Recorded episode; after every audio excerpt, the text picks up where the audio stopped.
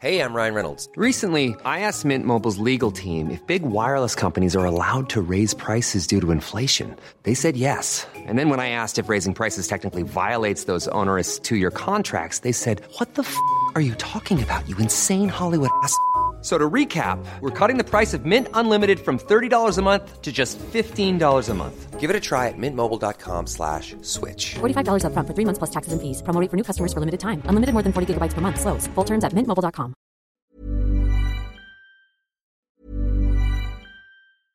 Ryan Reynolds here from Mint Mobile. With the price of just about everything going up during inflation, we thought we'd bring our prices down. So to help us, we brought in a reverse auctioneer, which is apparently a thing. Mint Mobile unlimited premium wireless. Ready to get 30, 30, bit to get 30, bit to get 20, 20, 20, bit to get 20, 20, bit to get 15, 15, 15, 15 just 15 bucks a month. So, Give it a try at mintmobile.com slash switch. $45 upfront for three months plus taxes and fees. Promo rate for new customers for limited time. Unlimited more than 40 gigabytes per month. Slows. Full terms at mintmobile.com. Many of us have those stubborn pounds that seem impossible to lose, no matter how good we eat or how hard we work out. My solution is PlushCare. PlushCare is a leading telehealth provider with doctors who are there for you day and night to partner with you in your weight loss journey. They can prescribe FDA-approved weight loss medications like Wagovi and Zepbound for those who qualify. Plus, they accept most insurance plans. To get started, visit plushcare.com slash weight loss. That's plushcare.com slash weight loss. Halo pendengar GGMI Podcast, baik lagi bersama kita berdua dan sembari menunggu apa yang terjadi pada bulan Januari dan menandakan kalau winter transfer sudah dibuka, maka bergerilya rumor yang terdapat di sekitar kita. Nah, salah satunya adalah ada dua nama yang dikaitkan lewat apa yang disampaikan sama salah satu jurnalis yaitu Lauren White yang mengatakan kalau MU dikaitkan dengan dua eh, sosok ya Choupo-Moting dan juga Thomas Muller. Ini ibaratkan satu gua mau, satu gua agak ogah. nah, gimana bos? Tanggapannya bos? By the way, gua ralat dulu ya. Nama jurnalisnya Laurie Whitwell. Oh, salah. Oke, Iya. Laurie Whitwell. Ah, ah. Nah, tadi lu bilang ogah sama apa mau-mau enggak ya gitu. Itu yang ogah yang mana nih? Ya, bisa tebak lah ya. Kayak kita udah sama-sama dewasa. Iya iya oke oke. Jadi ada dua nama ya barusan banget itu eh, di hari ini hari apa Selasa ya tanggal 2 sore kita dapat berita bahwa ada dua nama yang diincar karena MU nggak punya budget gitu. Karena Hmm. perkara FFP dan juga ownership ini juga masih dalam proses ya. 8 minggu jadi belum ada efek banyak gitu. Dan kalau misal kita bicara masalah pinjaman akhirnya opsi-opsi murah ini muncul dan masuk ke dua nama tadi Choupo-Moting dan Thomas Muller. Dan ini adalah nama-nama yang sebenarnya muncul juga di tahun lalu gitu kan. Jadi sebenarnya ini juga bukan daftar baru tapi lebih ke mengulik ini apa ya katalog lama gitu. Kalau musim lalu kita dapatnya Weghorst tapi musim ini kita sekarang antara salah satunya ya em, Muller dan juga Choupo-Moting. Dan ini menariknya adalah kita mulai masuknya ini ke pasar Bundesliga ya ternyata. Karena Hmm. kita di episode yang lalu-lalu ya kita bahas prospek mengenai Sergio Guirassy dan juga Timo Werner gitu. Yang mana yang Werner ada opsi pinjaman yang Guirassy ini opsinya adalah release clause 17 juta tapi untuk Muller dan juga Choupo-Moting ini ternyata opsi memang pinjaman aja gitu karena ini nggak punya uang kan gitu. Dan kalau ditanya lebih pilih mana sebenarnya emang nggak ada yang ideal sih gitu. Hmm. karena satu sisi kalau kalau ngomongin Thomas Muller dulu gue merasa Muller itu bukan penyerang. Dia adalah playmaker yang Van de Beek banget gitu loh. Jadi Ya.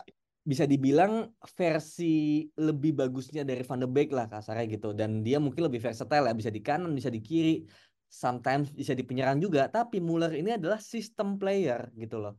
Dia nggak dia bukanlah seorang pemain yang bisa membuat keajaiban tiba-tiba gocek sana gocek sini atau tiba-tiba tendangan dari luar kotak penalti. Kita mengharapkan miracle itu nggak bisa dari Muller jadi Muller ini harus disediakan wadah dan sistem yang tepat gitu. Dan yang tepat itu ya Bayern Munchen dan timnas Jerman makanya dia bagus gitu jadi kalau misalnya ditaruh di MU pada saat ini yang masih banyak mengandalkan individu, sistemnya belum jelas, ya bakal jadi Van de Beek 2.0 menurut gua. Jadi nggak make sense sih kalau Thomas Muller. Hmm, oke.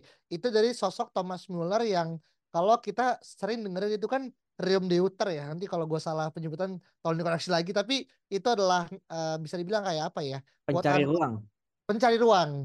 Dan kalau gue coba fokus ke Muller dulu nih bos, berarti kan kalau misalkan Muller J datang dan dia masuk sebagai starting dengan konotasi best starting eleven to bermain, berarti akan ada dua nomor 8 dong yang akhirnya bermain di antara berarti let's say ya kalau yang gue bayangin Casemiro, Muller dan juga Bruno Fernandes. Bener nggak kayak gitu?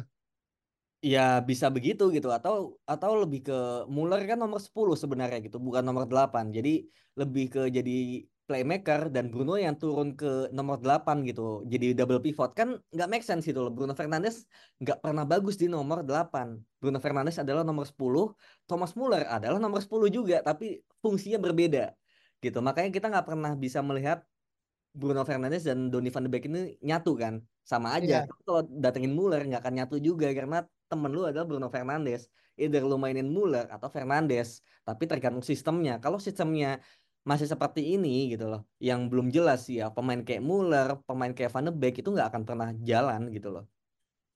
Hmm, oke. Berarti kalau kita ngomongin sistem wise, ini adalah semacam pengulangan kesalahan ya, karena Yalah, lu ngerasa eh, sosoknya Van de Beek yang by the way baru aja dia official ya ke Liga Jerman juga ya. Ke mana tuh dia? Ke Eintracht Eintracht Frankfurt Eintracht Frankfurt ya. Dan akhirnya Muller datang gitu kan. Tapi terlepas daripada mungkin lu anggap dia ini sosok yang mirip dengan Van de Beek yang mungkin susah masuk ke sistem. Tapi gini bos, Muller ini kan sekarang ya secara usia juga udah semakin tua ya. Dan gue juga tidak nonton Liga Jerman secara full. Tapi pertanyaan gue adalah apakah kemudian akhirnya kita mau untuk akhirnya membeli pemain yang kuat-kuat ya gitu. Eh gue nggak tahu apakah dia masih main di Bayern juga, tapi apakah secara profil wise sesuai nggak sih dengan apa yang menjadi eh, target utama kita apalagi di Januari itu MU sangat jarang gitu melakukan pembelian apalagi mega signing saya dan gue masih menganggap Muller tetap pemain pro A lah yang akhirnya bisa didapetin MU Old Trafford gitu. Profil wise ya lagi-lagi ya kita mau main kayak apa gitu loh. Kan balik ke situ dulu kan dan kita di musim kedua ini malah makin blur gitu. Nih MU mau main kayak apa gitu. Mau pressing tapi pressingnya nggak bagus. Kemudian mau main bola-bola pendek juga kok kayaknya kombinasinya juga nggak bagus pencarian posisinya juga nggak bagus gitu. Meskipun di satu sisi di sini oh ini ada pemain yang bakal rajin bergerak nih mencari posisi. Tapi kalau passingnya juga ngawur ke mana-mana juga percuma kan gitu. Jadi menurut gua secara profil juga lagi-lagi gua nggak merasa ini adalah profil yang tepat ya meskipun Muller juga pressingnya bagus tapi menurut gua sekarang kita lebih ke memperbaiki sistem pressingnya dulu gitu loh alih-alih kita mencari pemain yang bisa pressing gitu loh karena kalau misalnya sistem pressing udah benar, itu bisa dilatih pressing itu gitu loh. Secara efektif dan efisien. Kalau misalnya pemain lu bagus nih pressure kayak misalnya Bruno, terus eh, Anthony, kemudian let's say Højlund, Werner, tapi ternyata sistem secara kolektifnya ini nggak bagus, pressing ya bakal kelewat-kelewat juga gitu loh. Karena pressing ini kan harus kolektif, secara tim. Nggak bisa cuma empat atau lima pemain doang yang pressing, tapi semua tuh harus bekerja sama dengan baik chemistry-nya juga. Jadi menurut gua gua masih belum melihat gitu arahnya kita mau main kayak apa dan lagi-lagi gitu kalau lagi pegang bola gua nggak yakin Muller ini adalah pemain yang bisa membuat em, keajaiban gitu. Sedangkan kita ini lagi di posisi seperti itu gitu dan kalau kita mendatangkan pemain yang salah di musim ini itu malah jadi backfire buat kita sih. Jadi gue lebih ke pragmatis sih kalau buat musim ini ya gitu. Unless nantinya udah dibantu untuk eh, sinkronisasi ya kita mau main kayak apa, tim rekrutmennya juga udah jelas mau ngambil pemain kayak apa gitu. Jadi itu nanti akan seiring waktu berjalan sih, tapi nggak sekarang. Kalau sekarang menurut gua eh, kalau cuma pinjaman ya, kalau pinjaman kan berarti lu cuma mau nyelamatin musim ini doang kan gitu. Ya, Bukan jangka panjang kan gitu.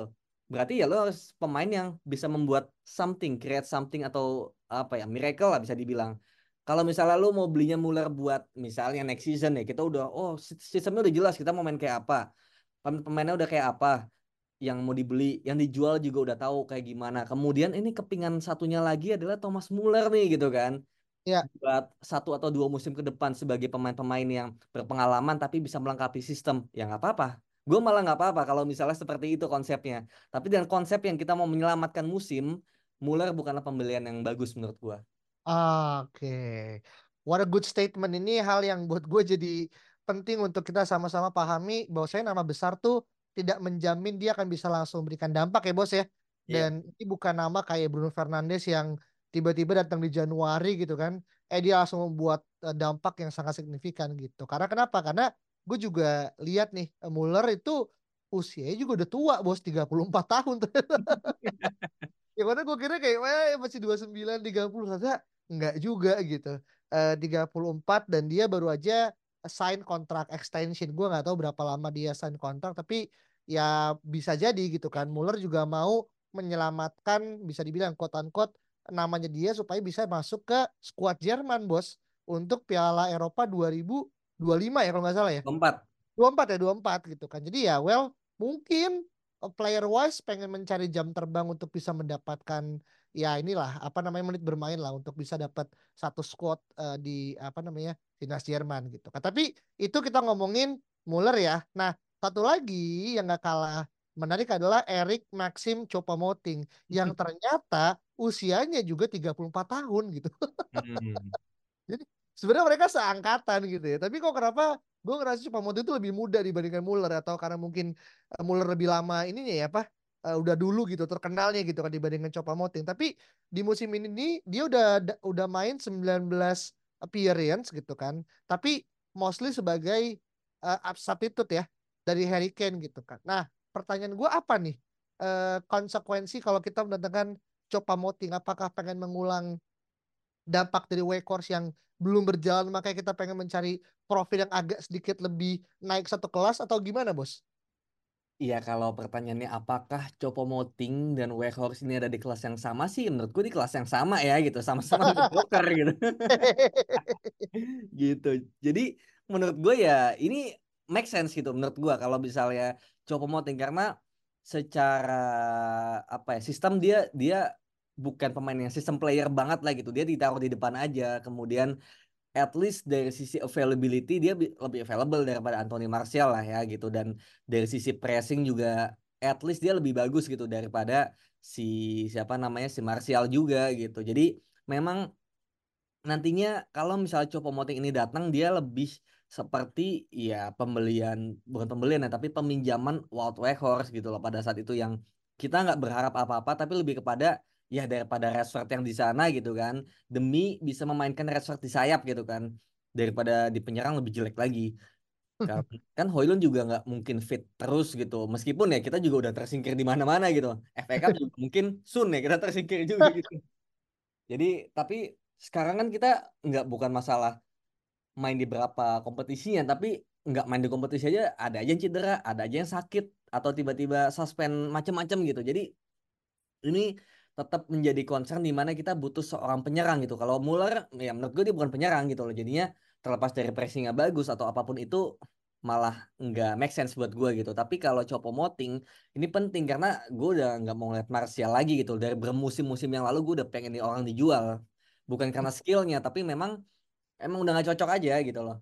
Dan ketika Choupo-Moting ini datang ya gua harapannya memang dia bisa menyelamatkan musim melihat juga Højlund yang belum bisa juga untuk eh, apa ya mungkin memberikan dampak yang signifikan lah seenggaknya gitu. Jadi menurut gua kalau Guirassy menurut gua ada fee yang harus dibayar Werner juga sebenarnya ada sisi mentality yang gue masih nggak yakin karena dia juga bisa dibilang kurang bagus ya di IPL tapi kalau Choupo-Moting dia pernah main di Inggris kan dia, dia pernah Ya. di City sama Benar. di apa ya gue West Brom kali ya gue lupa lah tapi intinya dia udah nggak asing sama Liga Inggris gitu Ya. di PSG juga udah pernah Munchen juga udah pernah jadi sebenarnya CV wise tuh dia bagus gitu loh CV wise bagus menghadapi tekanan bagus dia pernah main di final Liga Champions gitu gitu jadi Hmm. secara skill wise so-so tapi secara experience bagus jadi at least apa ya ya pemain mediocre daripada Rashford atau Martial lah itu at least selamatin musim gue nggak bilang bakal selamat ya tapi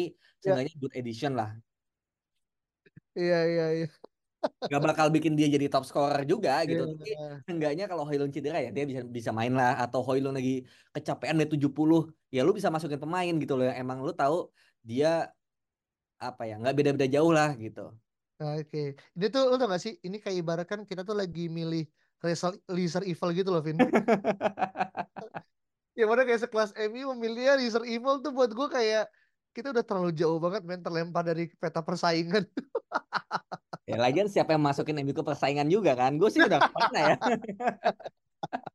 gue mah realistis gitu ketika di Iya. contohnya ya di Iya. eh, pembagian grup Liga Champions pasti gue yakin lu sama Saung kan pasti oh semifinal final lu Uh, inget jawaban gue apa? Jawaban gue selalu yang penting lolos grup gitu. Ternyata nggak kejadian kan gitu. Jadi Iya. gue nggak pernah kaget sama hal-hal kayak gitu. Eh, tapi kan katanya mimpi kan harus tinggi-tingginya bos gitu ya kan. tapi realistis dulu men. Bertahap mimpinya gitu. Jangan langsung ujung-ujung pengen juara. Sabar. Ya walaupun kalau mungkin dari gue sama Saung eh, alibinya atau misalnya kontra argumen adalah toh kan pemain kita yang cedera gitu kan. Dan gue sama yakin gue sama Saung ya cukup yakin kalau semua tuh fit ya nggak ada yang cedera dari mulai eh, back sampai dengan lini depan. Buat gue sih chance buat at least lolos ke peringkat tiga ke zona apa namanya eh, Eropa sih masih lolos sih. Itu buat gue ya tapi ya udahlah ya. Masih udah jadi bubur kan kita tinggal berharap nanti di Karabau ya. Eh FA ya. FA kita ya memberikan perlawanan walaupun gua agak eh, tipis-tipis ragu gitu kan. Tapi balik lagi nih ke Choupo Moting dan juga Thomas Muller dan kalau misalkan mereka datang dengan skema eh, loan ya berarti kan ini sama kayak di musim lalu ya bos ya. Di mana kita ngeloan eh Awake Horse dan juga eh, Marcel Sabitzer gitu kan. Yang di mana dua-duanya sempat memberikan harapan ya. Di mana mereka bermain bagus oh, Weghorst tuh bahkan dibilang kayak oh dia tuh eh, pressing monster. Sabitzer tuh dianggap orang akhirnya ia bisa mengimbangi Erikson gitu. Ujungnya eh, mereka juga nggak diperpanjang gitu. Sama Ten Hag. Nah pertanyaan gua kepada lu ini emang kemauan Ten Hag buat ngebeli dua ini atau karena emang kebutuhan yang dirasa itu datang karena kemepetan dana darurat kita nih bos? Tapi emang nih orang juga ujung nggak akan kita kontrak juga gitu kalaupun akhirnya kita diberikan opsi ya untuk kontrak mereka gitu di musim panas nanti bos Ya of course yang kedua lah gitu. Jadi memang dari zaman ya bahkan nggak cuma di winter ya, bahkan di summer juga gue yakin banyak yang bukan kemauan kemauan pelatih yang sebenarnya gitu. Ya masa lu tiba-tiba dari Frankie De Jong ke Casemiro, kemudian lu datengin Erikson yang udah 30-an tahun gitu. Yang apa namanya sebenarnya maunya kan bukan dia gitu, tapi ya yang available ya itu gitu loh. Kemudian siapa lagi coba Eh, di winternya kan Weghorst, Sabitzer, Butland gitu. Memang udah nggak ada lagi gitu loh. Jadi susah banget gitu loh market-marketnya ini mendapatkan pemain yang diinginkan harganya tinggi. Udah dapat, tapi ketika ada cedera lu udah nggak bisa keluar duit lagi gitu loh. Terbatas semuanya. Dan di summer kemarin juga sampai datengin sampai apa beli Bayindir juga gitu yang apa namanya ya pasti ada masalah budget juga kan sampai harus Iya. dia gitu terus juga di apa winter ini sampai lu nggak bisa keluar duit lagi gitu. Jadi Hmm. ya menurut gua ini memang terpaksa gitu loh. Dari terpaksa ini opsinya loan yang mungkin ya ini ini aja gitu loh. Lu lu nggak mungkin loan Osimhen kan gitu loh. Nggak mungkin. Atau loan Vlahovic itu nggak mungkin. Jadi jadi ya kalau dibilang pengen ya pasti pengen yang lain gitu. Cuma karena duit dan availability jadinya lu nggak punya pilihan lain selain ya orang-orang ini lagi gitu loh hmm I see. Makanya Oke. gua gua nggak nggak suka kayak oh ini kan Weghorst pembeliannya Ten Hag ya emang pilihannya siapa lagi? gitu loh nggak ada. Pilihannya waktu itu antara Weghorst atau Abu Bakar. Jadi lebih absurd lagi gitu. Jadi udah udah nggak ada pilihan. Jadi kayak menurut gua stop terlalu menyalahkan pelatih karena kita juga nggak tahu behind the scene-nya ini tuh sebenarnya pembeliannya siapa gitu. Jangan-jangan emang udah nggak ada pilihan lain jadi akhirnya lu ke situ gitu Hmm, ada seseorang yang kayak nggak suka kalau misalkan stop menyalahkan pelatih nih kayaknya bos. Tuh. Nah terakhir deh untuk dua nama ini seberapa available dan juga visible untuk datang ke MU bos. Kalau Muller nggak mungkin sih menurut gue dia cukup loyal ya di Bayern. Tapi kalau Choupo-Moting sangat mungkin karena dia juga udah mulai kehilangan tempat di Munchen dia em, biasanya kalau Harry Kane eh, apa diganti gantinya itu Matthias Tel yang Ya. golin juga ke gawang MU gitu. Jadi menurut gua kalaupun datang itu lebih make sense Choupo-Moting gitu kayak ya lu ada kesempatan main di MU gitu meskipun timnya jelek tapi menurut gua kalau ada jaminan untuk main lebih banyak lagi gitu dan juga secara ini ya secara pinjaman menurut gua sangat mungkin juga Choupo-Moting bakal pindah. Jadi kalau Muller Ya no chance lah menurut gue 0 dari 10. Kalau Choupo-Moting menurut gue pinjaman ya, ya pinjaman melihat nggak ada pemain lain lagi gitu. Ya bisa aja 7 sih dari 10. Oke, wah ini kayaknya paling tinggi ya so far. Iya, karena cuma pinjaman doang gitu, Oh iya pinjaman iya dan iya. iya. dan dia juga udah nggak ada tempat lagi gitu dan kayaknya nggak ada isu mentality juga, jadi kayak ya why not gitu. Oke, sip. Kita lihat apakah prediksi dari Alvin dan juga dari gua yang nggak nyebutin angka sih, tapi lebih kepada teman-teman paham kalau ini adalah hal yang good to be true uh, untuk kejadian gitu kan. Walaupun tentu apa pun bisa terjadi di sepak bola gitu. Karena kita akan terus melihat sampai dengan tanggal 31 Januari ya bos ya.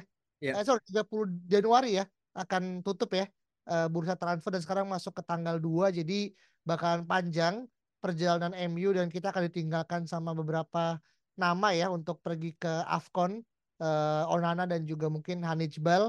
Jadi kita akan lihat sama Amrabat bener. Ya, Hannibal dia nggak pergi. Oh nggak pergi ya? Ya. Nggak dipanggil sama Hannibalnya nggak siap katanya. Oh oke oke berarti dua nama lah yang Ya. akhirnya mungkin bisa dibilang satu inti satu ya inilah ya apa eh substitusi dan kadang juga masuk sebagai pemain utama gitu. Tapi kita lihat dan kalau teman-teman punya pendapat berbeda langsung aja reply di Twitter kita di @ggmi podcast dan kita ketemu lagi pada episode berikut ya. Bye bye.